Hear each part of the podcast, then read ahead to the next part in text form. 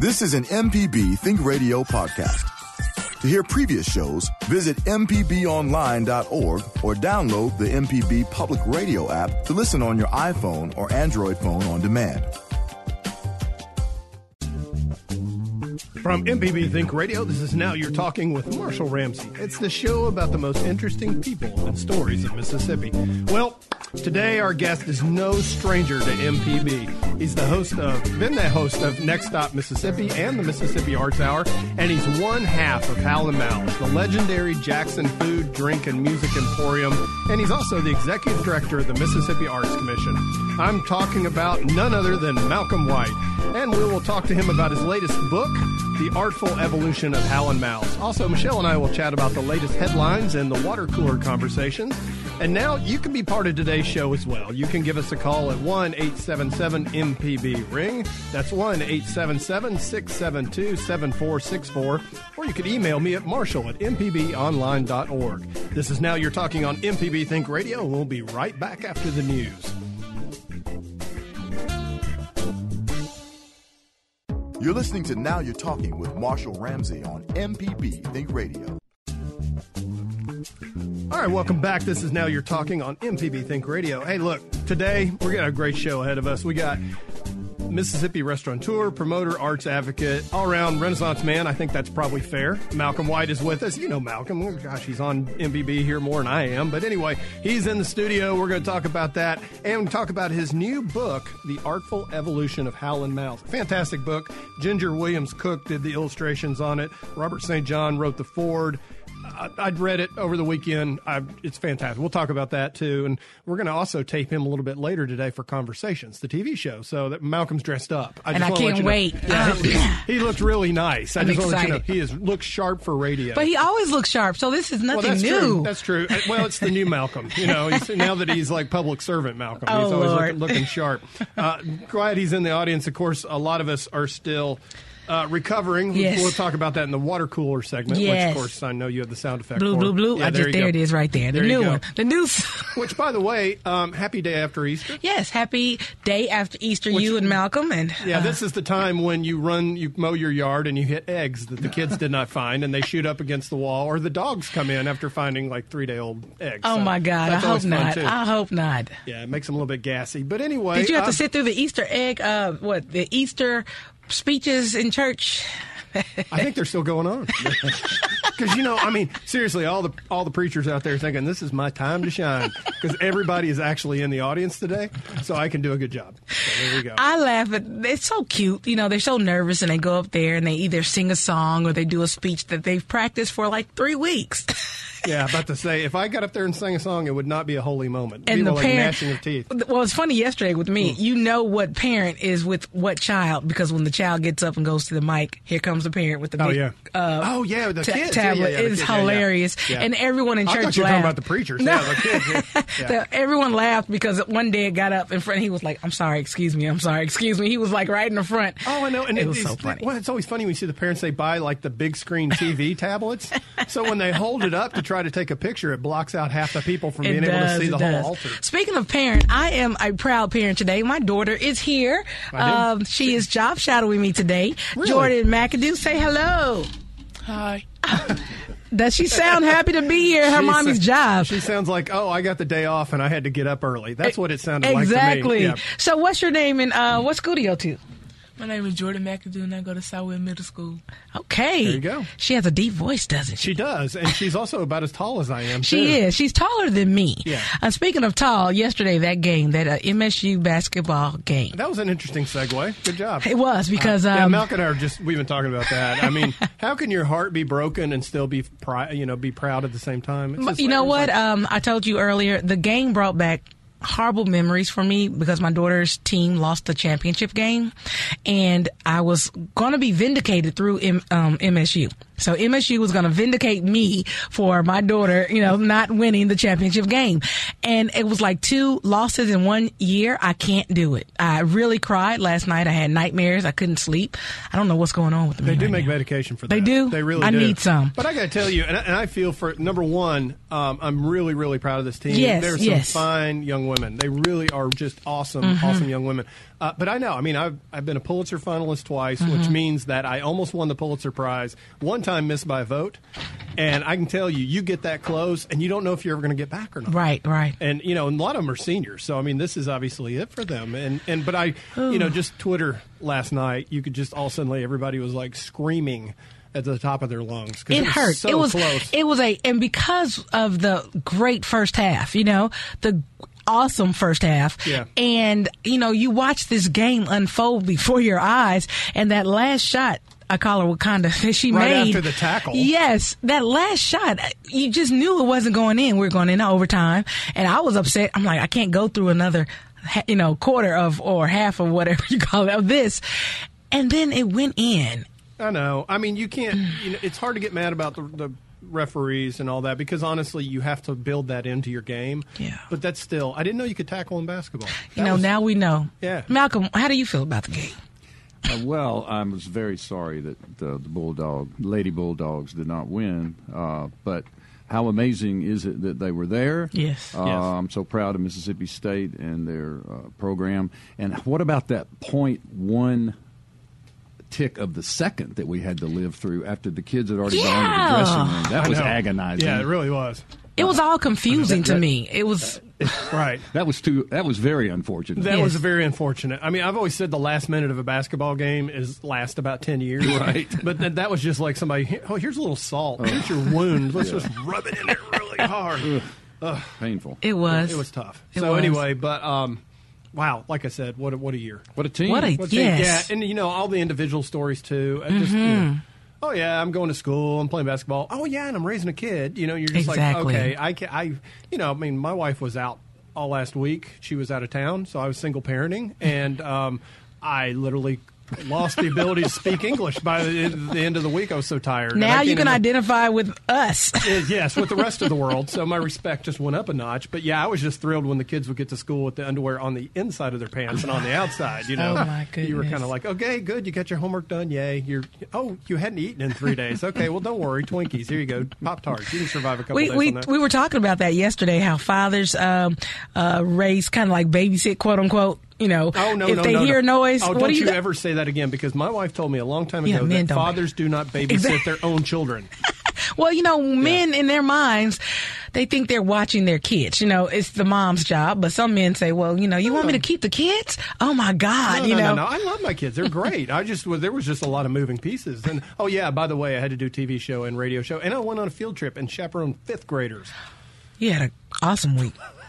You know, they, like I said, they make medication for that and too. you're not bitter.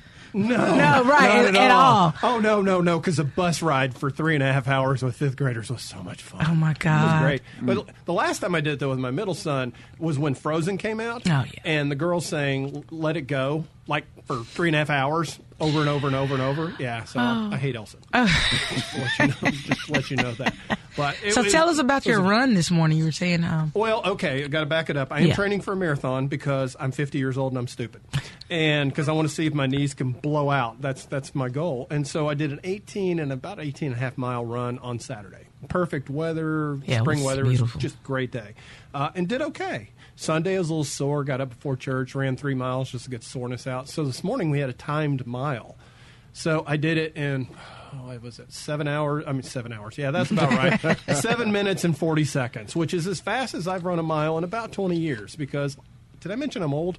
So, um, but I get around to the third lap, and so I'm like at 5:30 on the third lap, and then I realize my son would have beaten me by 35 seconds for four laps, and that because he can run a mile less than five minutes, and I'm sitting there going, okay, youth is obviously wasted on the young on that. But it was good. I'm real proud of myself. Very Pat on the back. There you go. So, um, no. Very good. But my goal is to get faster. okay. Yeah. Of course. And when is the marathon again? So we Uh, can. it's, it's in May. It's a big, the first weekend of May. It's up in Cincinnati, the Flying Pig Marathon. Okay. Which I think is appropriate for me Um, that's a very well named marathon for me because I always said I'd run another marathon when, When pigs flow, pigs- yeah, flew. So there you go. Well, you know, you're going to keep us updated on the progress and the um, journey to the, uh, we call it journey to the marathon. Yeah, here's the latest update. I run slow, so that just, that's your latest update. And So- your doctor is going to run this one with you, Yeah, right? I'm actually running with my cardiologist, which I think is perfect. If he falls out, then I he, yeah, I, well, if I fall out, he can save me. If he falls out, I can draw a picture. About Mm-hmm. Exactly. it. So it works out pretty. Fun. It does. That'd be good. So, well, All right. So why don't we take a break Yes. and we'll bring in Malcolm because he adds a lot to the show. He does. He does. I can't wait to talk like about a the book. professional. He's good radio, Yeah, so- he, he's done this a little bit, So you know. all I have to do is say, Malcolm, how are you? And then there's the rest of the show. Exactly. All right. Well, we're going to be back in just a second. Like I said, the director of Mississippi Arts Commission, Malcolm White, and his new book, The Artful Evolution of Hal and Mal's. This is Now You're Talking on MPB Think Radio.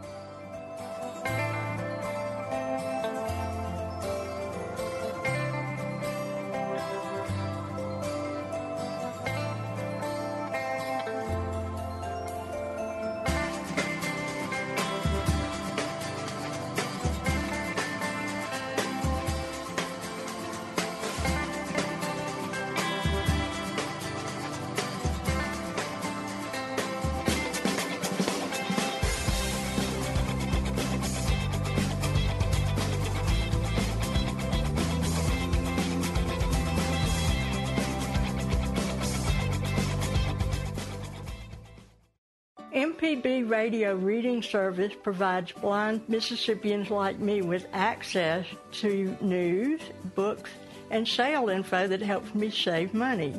That's my MPB story. You're listening to Now You're Talking with Marshall Ramsey on MPB Think Radio. All right, welcome back. This is Now You're Talking on MPB Think Radio. Happy Monday, by the way. The Monday after Easter. We're in now spring. Everything's green now. The fall season's still coming along.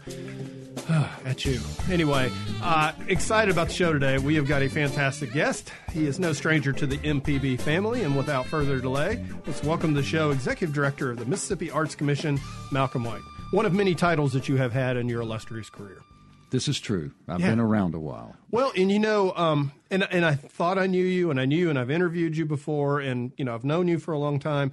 Uh, the book, "The Artful Evolution of Hal and Mal's," was not only kind of a history of Jackson and Mississippi, and it just kind of filled in a lot of gaps in the in the 80s and the 90s and the late 20th century, but also too told me a lot about you and your life and your relationship with with Hal, who I miss and I know you miss very deeply. Um, an amazing man, to say the least. So, good job on the book. Thank Congrats. you. I appreciate it. Yes, the uh, you know I, I often say that it's a love story to my brother. Yeah. Uh, but it it also does frame a lot of uh, the time.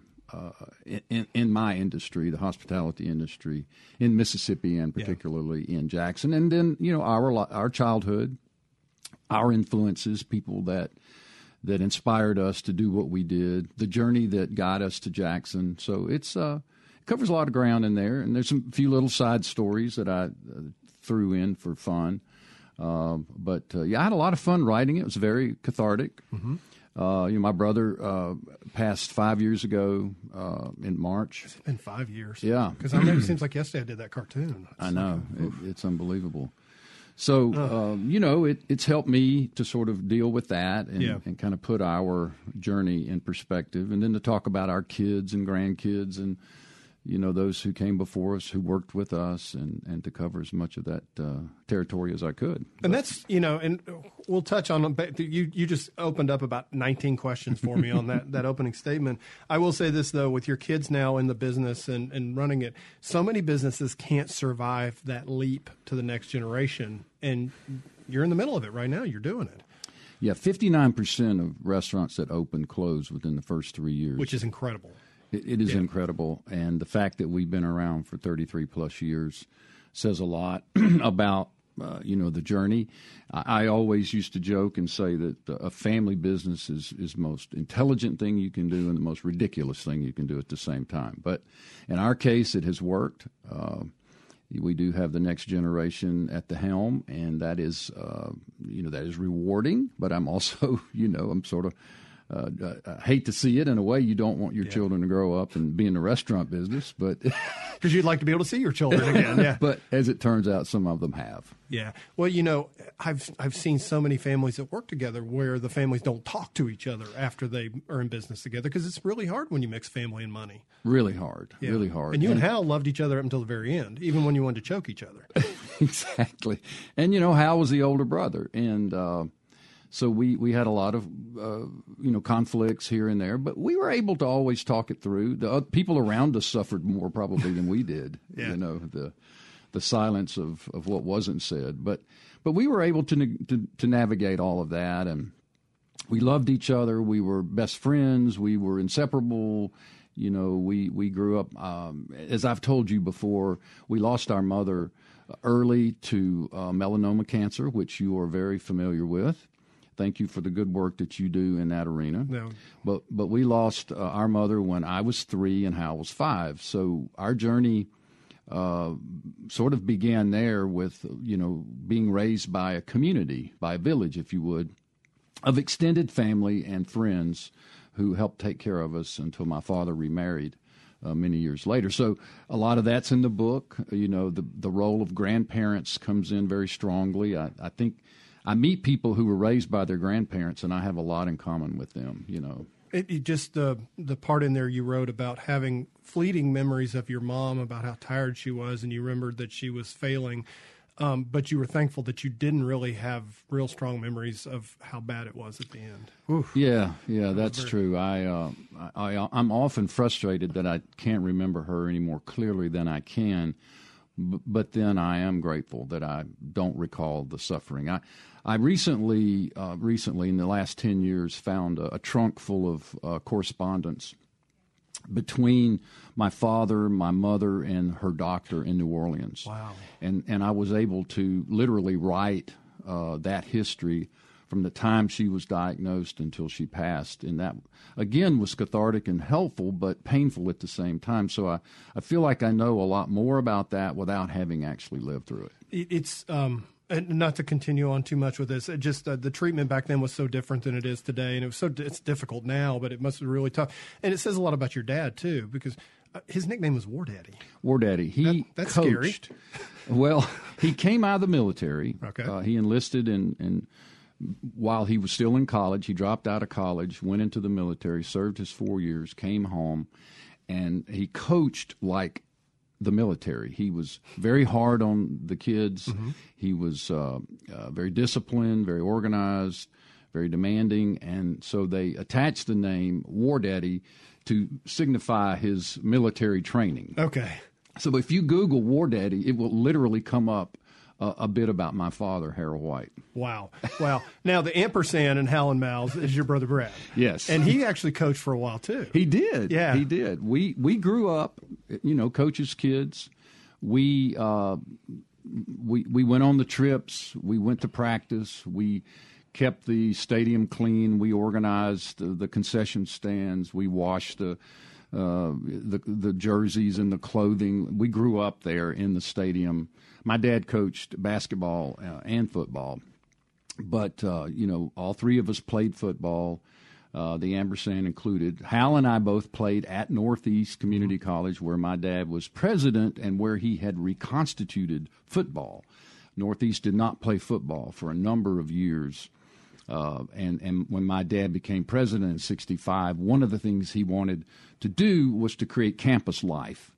Uh, and, and, Northeast was a commuter college. So he built dormitories, he reconstituted the football team, he brought back the cheerleaders and the band and the campus living. And, and so a lot of that was reflective of the, the way that we had grown up on the Perkinston campus. I, I spoke up there not too long ago, and it was he's still well remembered up there. And somebody said, "Oh yeah, you know Malcolm White." And I said, "Yeah, how can you not know Malcolm White?" And they're like, "He used to live about hundred yards from this spot." I was like, "Wow, where's the marker? You know, you need to get a marker on that." The marker's in the book. Yeah, exactly. That's awesome. That's awesome. Born and raised in Stone County. I mean, you kind of moved all around, didn't you? You've lived all around the state. Uh, we did. Uh, we were born and raised in uh, the Piney Woods. Mm-hmm. We were born in Hattiesburg, raised in Perkinston and Wiggins because of my mom's demise. We spent summers in Wiggins with my grandparents, and then they lived with us during the school year in Perkinston. Yeah. We left there in 65, moved to Booneville, which is the very opposite end of the state. Uh, and, uh, you know, we stayed there. I stayed there until about 72. And then I, I, I went to Northeast. And then I began to really move around. And I, Yeah. I, I went to Starkville. I went to Oxford. I went to Hattiesburg. Uh, I lived in California. I went to D.C. in the summers. I lived in New Orleans. And but ultimately, it was obvious to me that my uh, my destiny was to return home, to come back to Mississippi. Well, and you know, and I'm I'm reading in the book, and it's like y'all- when y'all were young, you're sitting there, you and Hal are messing around making sauces.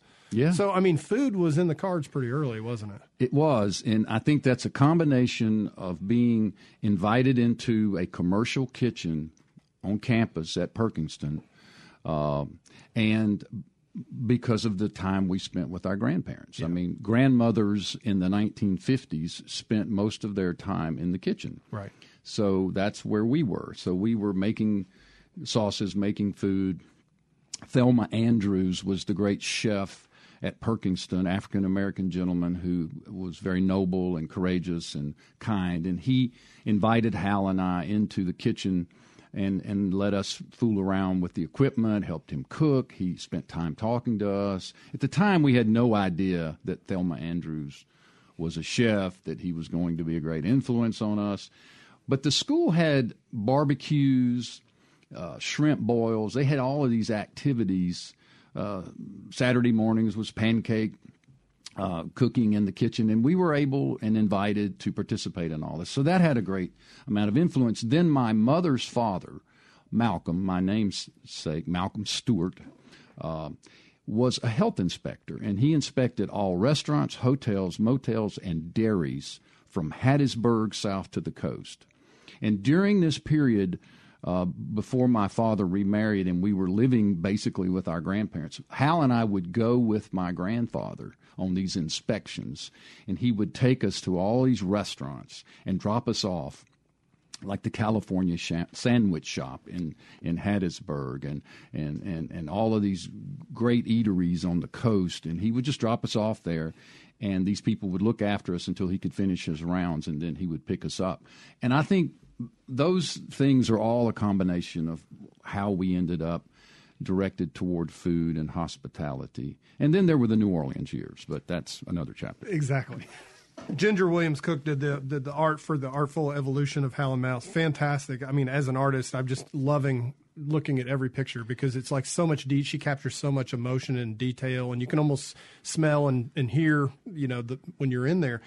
One of the things though that I was kind of geeking out about about the book was Hal's Hal's recipe cards. Yeah. what a nice addition to the book. Thank you. I I don't know how this began, but at some point my brother And they're began, well worn too, I might add. began writing his recipes on these five by seven index cards, and he would catalog them. And we still have them to this day. And they are stained, and they are uh, old, and they're torn and tattered and bent over. Uh, but we were able to use some of them in the layout, and I, I credit uh, University Press of Mississippi for creating a beautiful book with Ginger's amazing art and these recipe cards in a fabulous uh, layout. They just did a, a, a marvelous job, and I can't say enough about Ginger, who ten years ago was in and Mal's sketching at the 25th anniversary of Hal and Mal's, and I went over to her and looked at her sketches, and we began to talk about her sketches, and that planted the seed that ultimately led to this book. It took a while for us to get to it, but her paintings uh, and her contributions uh, are magnificent. And she grew up coming to Hal and Mal's. She tells stories that she lied to her parents when she was underage and would get in Hal and Mal's to hear certain bands and to go to concerts and uh, and that she has remained loyal and her family and her kids now hang out there. So it, so it's quite a family story. That's not going to get you in trouble with any inspectors or anything that that, that, That I'm somebody not already in trouble that- with? Well, that's a good point. All right, okay. Well, I just didn't want you just you know. I mean, I love Hal and Mal's now. Red beans and rice, my favorite, definitely. And the gumbo. God, Hal's gumbo was so good. This is the thing I say about Hal's artistry. Yeah. He was a one pot wizard. Anything that was a single pot, whether it was a gumbo, red beans and rice, a stew, a soup, he was masterful. Yeah. And so were my grandparents because we were poor and we made a lot of one pot dishes. chicken and dumplings, uh, Irish stews, beef stew, uh, meatballs for spaghetti. I mean, we grew up uh, making and eating and watching the creation of these one pot dishes, and Hal just nailed it. There is no other cook or chef who has ever donned an apron in this part of the world who could make a better soup than my brother Hal. I, I agreed. Right here, my hand, my hand is up right now. There's, you know, you kind of talk about the the beginnings of Hal and Mal's, and of course, we're talking with Malcolm White right now, executive director of the Mississippi Arts Commission, but also the Mal and Hal and Mal's. Um, it's like his career had to get started, your career had to get started the building had to be built back in the, the 20s when it was built. Right. Everything kind of just came together. Kind of give a little quick history of him and you and the building and how everything just kind of melded together in, in the mid 80s. Well, uh, I got in the restaurant business in 1974 when I moved from California to Hattiesburg and needed a job. My dad was sick and tired of paying for my college education that I would not complete. So he said, Son, if you go back to school, this is on your nickel. So I had to get a job. And it, my cousin, uh, uh, Mike Carlisle, worked at the Ramada Inn in Hattiesburg and gave me a job as a dishwasher. So that was my first time to ever work in a kitchen. I was 23, 24 years old. Meanwhile, Hal uh, had gone to Mississippi State, been asked to leave. Uh, his academics were uh, slightly lacking had had re-enrolled at Northeast, where he had already gotten a two-year AA degree, and my father uh, had begun a gigantic uh, vocational technical program at Northeast, and they taught everything from elect- from electrical and plumbing and painting and drafting to hospitality, hotel, motel, restaurant uh, training. So my brother enrolled in the first class of the Northeast Hotel Motel Restaurant School and got a two year degree. Meanwhile, I was in Hattiesburg learning this business sort of uh, hands on. He was actually getting a technical degree and learning it from a real chef. And after that, uh, we, we both ended up in New Orleans. I got a job running the Bourbon Orleans Hotel. Hal came down and joined me. We began to talk about we should open up our own place. We were going to places like Tipitina's and Rosie's and Casamento's and Buster Holmes and all these great restaurants in, in New Orleans. And we would talk about one of these days we're going to open up our own restaurant. so the idea was there. I came to Jackson in 79 for a one year stint with a guy named Joey Mitchell, and I've been here ever since. But I was able to get the lease uh, on the G, the old GM&O Freight Depot in 1983. The lease was signed by Cliff Finch, governor. Which is the one governor I really wish I could have drawn cartoons about. I, I might bet add. you do. Oh wow! In the heart-shaped tub. Yes. When he ran for president. Mm-hmm. Mm, what a character. Definitely. But anyway, uh, Hal had gotten out of the hospitality, motel, hotel, restaurant business and gone into the oil business and oil and gas. He was a drilling, he was a mud engineer, and he was drilling uh, natural gas wells living in Columbus, Mississippi. And I got this lease on this building. We put the Lamar discotheque in there for a couple of years. The minimum drinking age changed in '83. Suddenly, you, you, had to be 21 to go into a to a place that served alcohol. That put the Lamar out of business. I called Hal and I said, "I have the building. Why don't you move to Jackson?" Meantime, his business was being phased out. He came to Jackson. I got him a job working at Paul's Restaurant on Highway 80 for the Glenn family. He worked there at night, and he I, he and I during the day built a kitchen on the back of the old GM&O Freight Depot, and that was where Mal's began. That building, um, and we'll talk about it a little bit more. That building's got incredible history, but before you opened the restaurant, and since the, the restaurant started, so we'll we'll can talk about that as well. Sure. We're talking with, of course, Malcolm White, and we'll continue that conversation in just a minute. This is now you're talking on MPB Think Radio.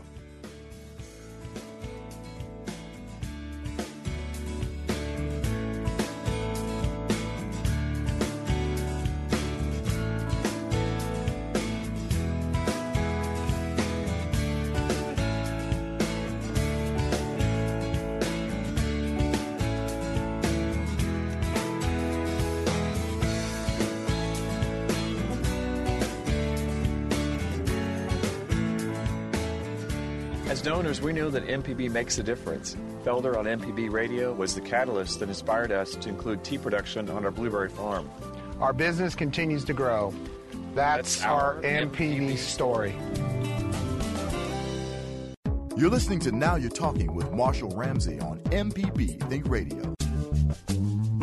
Welcome back. This is Now You're Talking on MPB Think Radio. If you're just tuning in, we've been talking with Executive Director of the Mississippi Arts Commission, restaurateur, and now author. Well, actually, you've been an author for a little bit, Malcolm White. Now, uh, before the break, we are talking a little bit about your past and how you got to where Hal and Mal's began. And, you know, Hal's past, your past, the building's past a little bit. One thing I love about that building was that Elvis actually made deliveries to that building. According to the book. Well, yeah. Well, I believe everything I read. So there you go. Why would you lie? That was the lore. That's the lore. that was the lore during the truck driving days. Yeah, pretty cool. And there's like little little bits and pieces about the book. I mean, about the building, like uh, when you discovered all these hooks and these like tubes and everything. which kind of had a real Stephen King esque. Uh, I was like, oh, that's where they hung the bodies. Yeah, exactly. Well, those rooms were used to ripen bananas, and uh, there were two of them. One is now the office, the other uh, was the oyster bar. And when we got the building, they were just these weird little rooms with millions of hooks, well, not millions, but hundreds of hooks screwed into the wooden ceiling, and then these round holes uh, in the exterior walls. And we never had a clue what they were for, never thought about it. We took the hooks out, put them in a box, put them in a storage room, renovated the rooms, and began using one as an oyster bar and one as an office. And many years later, a guy came in for lunch, and he told me that he used to work uh, at the Merchants Company, who who were the Merchants Company was the second real inhabitant. First, it was the GM&O Freight Depot. They had it probably until the 50s, from 1927 into the 50s. Then the Merchants Company, a food brokering warehouse, came in. They had the building all the way into the 70s, and that's when that room, those rooms were used to ripen bananas. They would get green bananas off of the freight cars that were coming up from Gulfport, which is either the first or second largest banana import uh, harbor in the world, coming out of Central and South America. The bananas would come up, they'd put them on a rail, they'd rail them up to Jackson, they'd come to the warehouse, they'd take them off, and they'd hang them in these rooms in these full, you know, six foot long ban- green banana uh, stalks, and they would hang them and then pump in these gases to ripen them, and that's what the holes were for, and the hooks were for the banana stalks. Somebody that used to work uh, work in the warehouse came in one day and told you all this because yeah, you're like you had no clue. I was. You're kidding. He just yeah. began to tell the story about working there as a, as a youngster, yeah. and, and and that helped fill in that particular mystery for us. Then we got the hooks back out, so now I know where the hooks are. Yeah, one of the great hold my beer moments was how they turned it from a one story building into a two story building. Wasn't that I remarkable? Mean, what yeah. an architectural feat! yeah, so basically they get up under it and jack the roof up, and then brick it up, and then set the roof back down. They that's right. It was yeah, unbelievable, and I discovered that nugget while researching uh, for this book uh, in the archives and history uh, department. I was able to go over there and just dig through uh, all of the the history uh, of the building of the GM&O Freight Depot, the Merchants Company. It was so much fun. Uh, unearthing that particular story. You know, one of the things that you and I were talking a little bit before we were on the air, and I've loved living in Jackson in Mississippi, but in Jackson in particular, is the fact that for a city this size, we have some of the best restaurants and you know you said something earlier in the show saying that you know that back in the 50s that grandmothers cooked all the time and everything like that. There really wasn't much of a restaurant business other than outside of a few greek families were there?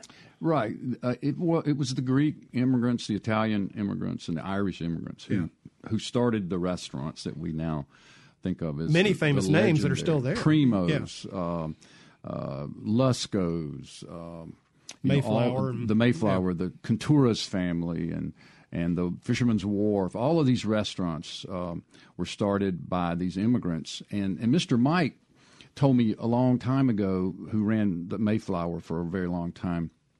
I asked him why that was, and he said because of the language barrier that a lot of these immigrants didn't speak uh, English very well, so they were given jobs in the kitchen so that they didn't interact with the customers, and so they became great dishwashers, great cooks, great mm-hmm. chefs, and so they they sort of started at the back of the house and then ended up buying the restaurants and starting their own.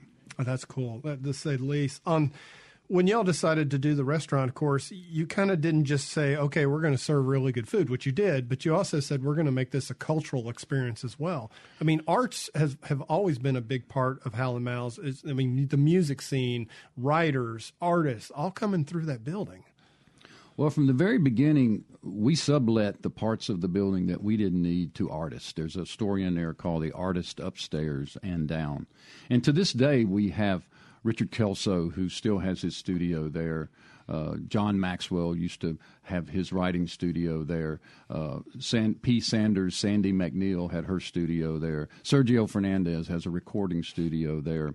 Uh, we have always had uh, Bobby Pennebaker, the now dean of the uh, art department Incredible at Belhaven artist. University, Yeah. had a studio there. Hubert Worley, the photographer, had a studio there and on and on. Carol Piggott had a painting studio there.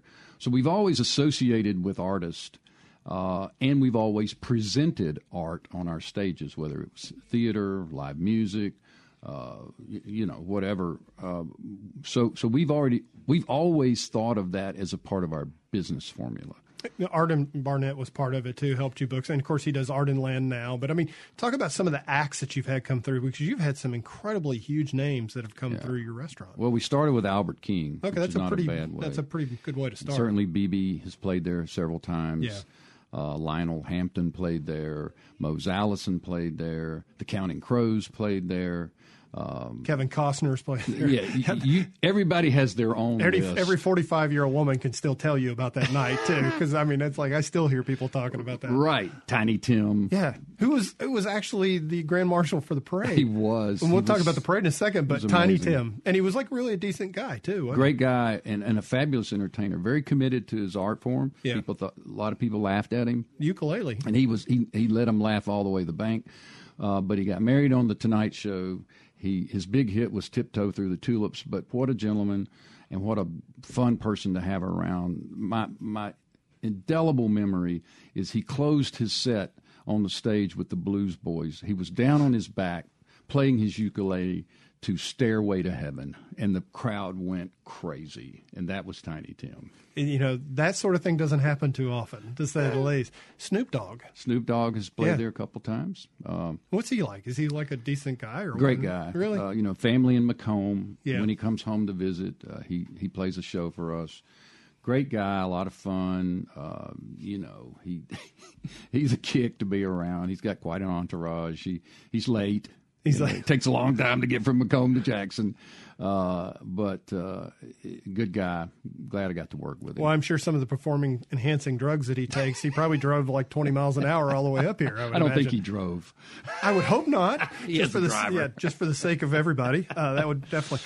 Uh, look at some of the literary names that have come through there, and and I, of course, I'm a cartoonist. I have to admit, I remember eating there pretty early on when I when I moved here, and I look on the wall, and it's like, there's Doug Marlette's name. Well, Doug Marlette, Pulitzer Prize winning editorial cartoonist and author, and so you've got like famous names all over the place in there on the walls and everything else. Doug came through and of course entertained and helped, even gave your daughter some art lessons. He did. He he conducted a workshop for children, and it was fabulous. He had a book he was signing at Lemuria, and uh, you know Willie Dixon, the great blues man, came there Yeah. for a book signing uh, with his for his book. I am the blues. Uh, but yeah, we've been blessed to have lots of celebrities and, and well known writers and musicians come through. It's been a lot of fun. We've met some really cool people. We've met a few jerks uh, along the way, but. Um, you know, Beth, I remember the night that I introduced Beth Henley uh, to Willie Morris, and well, not to Willie, they already knew each other, but Beth Henley was there on a night when we had a whole group. Bill Dunlap was there, Willie Morris was there. Um, Richard Ford was has always been in and out. Barry Hannah has always been in and out. Larry Brown, there's a story in there about a, a wacky book reading he did once upon a time there. But yeah, it's been great to to know these guys. Um, and to be around them, these ladies. Miss Welty would come in from time to time. What an honor, of course, that she would be there. Uh, but we have had our brushes with the famous and the not so famous. But but it's been a lot of years, and you know we've been a gathering place. We've always tried to say that this is where community gathers, this is where culture gathers, this is where art is made, and this is where fun is had. And we've been able to do that for a long time. Yeah, there was um, had a recipe. I mean, there was a uh, chapter title. Was it the most memorable place? I can't remember. Most talked about. Most talked about. Thank you. Yeah, Don't- which is an old tagline that I stole from the little Fleurs restaurant at the uh, Jacksonian Motel up on Once Upon a Time. You, um, of course, I was just thinking what a party would be like having Dunlap and Willie Morris there at the same time. Unbelievable. We had we had Willie's 60th birthday party there. We had Miss Welty's 90th. Uh, Willie and Joanne's wedding reception was there. We've hosted some amazing gatherings. Uh, we had the launch of the Southern uh, uh, the Southern Cultural uh, Encyclopedia there. Uh, we've had John Grisham's first book signing was at Hal and Mal's because no one knew who he was, and no bookstore wanted to host him. So we agreed to allow him to come in and, and do a book signing. Uh, and thankfully, I do have one of those. I'm about books. to say you didn't get one originally though because you No. didn't you didn't go to it. No, I did. No, no, I was there. Oh, you were there. Okay, I worked okay. it, but I wasn't smart enough to buy a book. He later gave me a signed copy. But I love the thinking of why they had it there because thinking, well, a lot of his buddies are legislators and we'll sell a lot of alcohol. Yeah. So- Lynn Clark, who then ran the Bookworm, uh, who's a realtor now, uh, talked me into doing this. And I, I, first, I was reluctant. I, I, I barely knew John. I didn't think anybody would buy his book either.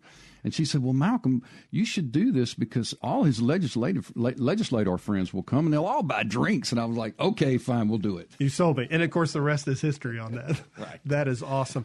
Um, the Elvis painting, the Elvis Velvet Elvis, it's right by the bathrooms. Uh, you had one gentleman that was a little bit angry about the flag, the way you had it set up on on the yes, painting. Yeah, a veteran. Yeah. uh, and, and he at first respectfully called me out on Yeah. the way that I had the American flag draped over the Velvet Elvis, and then he got a little agitated and uh, sort of got after me, saying that it was an improper display of the American flag, and that I should take it down, and that bunting was the appropriate uh, material for that. And he then he became indignant and sort of angry, and I had to ask him to leave. And it was unfortunate, but you know, as I say, one man's uh, some, some anarchy is one man's art is another man's anarchy. Uh, but you know, that's just how we f- feel like you know addressing Elvis. We thought he was a great patriot right.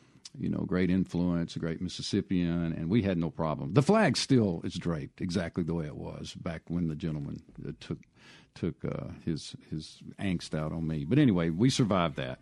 Once I'll tell you another great story about uh, people being all angry. Uh, during the flag debacle, uh, when we were attempting to change the flag, we had several protesters, and they would come during lunch and they would disrupt the lunch and start screaming and yelling and calling me names. And they put flyers all out in the parking lot, referred to me as Malcolm X White. Malcolm X White. I appreciate it, Did you get a hat made up like that? No, I did that, not. that would have been really nice. All right, we'll continue this conversation with Executive Director of Mississippi Arts Commission and restaurateur and author Malcolm White. The new book is The Artful Evolution of Hal and Mal's. And I'll tell you what, I, everybody loves the parade. We'll talk about the parade next. This is Now You're Talking on MPB Think Radio.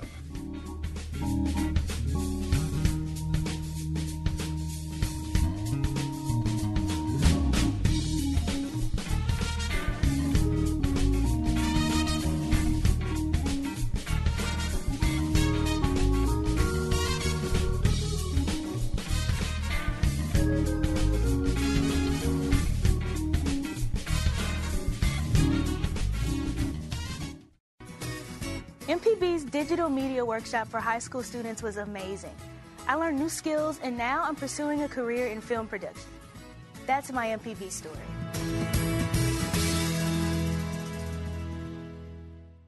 You're listening to Now You're Talking with Marshall Ramsey on MPB Think Radio. Welcome back. This is Now You're Talking on MPB Think Radio. I'm your host, Marshall Ramsey. Happy Monday. Thanks. And if you're just joining us, we've been talking with author and restaurateur Malcolm White about his life and his new book, The Artful Evolution of Hal and Mal's. Uh, Speaking of evolution, um, one of the biggest in the country every year, St. Patty's Day Parade, is now the Hal's St. Patty's Day, which you changed the name in honor of Hal, what was it, two, three years ago? Yeah, three years ago. Um, absolutely fantastic event, a lot of fun. Uh, it started off basically making everybody who drove a car at rush hour angry. how, how did it get started? I know Rod Cawthon had a part in this, but tell us the story how this parade got started because it's really turned into a huge event. And uh, I don't think it kind of happened by accident, didn't it? Sort of. We, uh, I was running George Street Grocery at the time. The year is 1983, um, and we'd been having these St. Patty's parties, and they were very successful, and it was standing room only. And I thought, well, you know, this this could be added on to. I had grown up on the coast, lived in New Orleans. I love parades. I love celebrations. Everything uh, cultural is celebrated in, in, in, in that part of the world. Jackson, not so much. You know, w- what I saw when I came to Jackson in 1979 was a Dixie National Rodeo Parade and a Christmas parade and the Jackson State Homecoming Parade, the State Fair, and that was about it. Yeah. So I knew there was a lot of room here for uh, creative ideas and celebrations. So I saw this success in these parties as a possibility to do a St. Patty's parade. My first idea was a pub crawl, but unfortunately there were only three pubs in Jackson at the That's time. a lot of crawling. It's a long way to crawl out Exactly. to Lakeland Drive to Poets. So, but I did go to CS's and ask Pat Bolton did he want to, if he wanted to participate, and he said yes. So the idea of, of crawling from pub to pub wasn't going to happen. So I thought at least we'll start at a pub and end at a pub. So we, Pat said we could start at CS's, and Joey Mitchell, who then owned George Street, so we can end at, at George Street. So I uh, was sitting at the bar one day uh, in the afternoon talking to Cotton Baranich, and in walks Rod Cawthon, my friend, who was a columnist for the Clarion Ledger. And we visit for a while, and he says, What you been up to? I had recently left George Street as the full time manager and had started my production company, Malcolm White Productions, and basically was starving to death uh, because I had no income and I was looking for ideas to promote. And he said, What have you been working on and what's happening? And I shared with him that one of the ideas that I'd been thinking about was this St. Patty's Day parade. Man, we visited about a little while, and then he left, and I left. And the next day, his column was all about me organizing a St. Patrick's parade. Uh, and, and so I was stuck. You were on the hook. I was on the hook. So I instantly went into promoter mode and began organizing this parade. I called Jill Conner Browne on the phone, who was a great friend, and I said, Jill, I'm going to have a St. Patrick's parade on March 17th. She said, Great, I'll be a sweet potato queen. And the rest is The rest history. history. Yeah. and she and my then wife, Vivian, were sweet potato queens. And we I began calling all of my friends and saying we're having a parade. We got the Blues Boys, we got this one and that one, and people showed up. Uh, I applied for a permit uh, on the 17th of of uh, of March, which is St. Patrick's Day. It happened that it was on a Thursday, and the city gave me a permit for 4:30 through the downtown rush hour. Uh, to, and here comes this gaggle of, of intoxicated friends of mine leaving CS's. Uh, Lieutenant Governor Brad Dye was in the audience. Oh, I have a photograph to prove it. He was happy houring at Nice. uh, at uh, CS's. We parade down to Capitol Street, and there are thousands of people in cars honking their horns, waving their arms. We thought it was admiration. It turns out they were very upset. They were trying to get home, and we had shut down rush hour traffic. So after the event, we, we, we ended up at George Street. The Blues Boys played on their float. We created the street party aspect. It was huge crowds, a great day. But the news w- was about how did we get a permit on a Thursday and, and clog up rush hour traffic. And for days, if not a whole week, this news story lived, and we milked it for everything it was worth trying to figure out how the Jackson Police Department and the city of Jackson had given us a permit for this crazy parade. So we begin to announce our plans for the next year. Exactly. You know, being the good promoter that I am. Exactly, because you know there's no such thing as bad publicity. Zero. as And long you, as they spell your did you name switch right. it to Saturday the next year? Of course. Of course. My okay. deal with the city is I'll never ask for a permit during the During week. rush I'll hour? Always. And that was back in the day when there were like a lot more people downtown trying to get out of Dodge. too. Many, many more. It, was quite a scene. so anyway, we had a captive audience. A lot of people thought uh, you were number one because they would lift up one finger towards you. I'm sure. So got a lot of that. You got a lot of that. Um, we got about a minute or two. Just, I mean, you know, you've made a big shift in your life. You've now into public service. You know, the restaurant's moved into another generation. What's what's the 21st century uh, gonna happen for Hal and Mal's?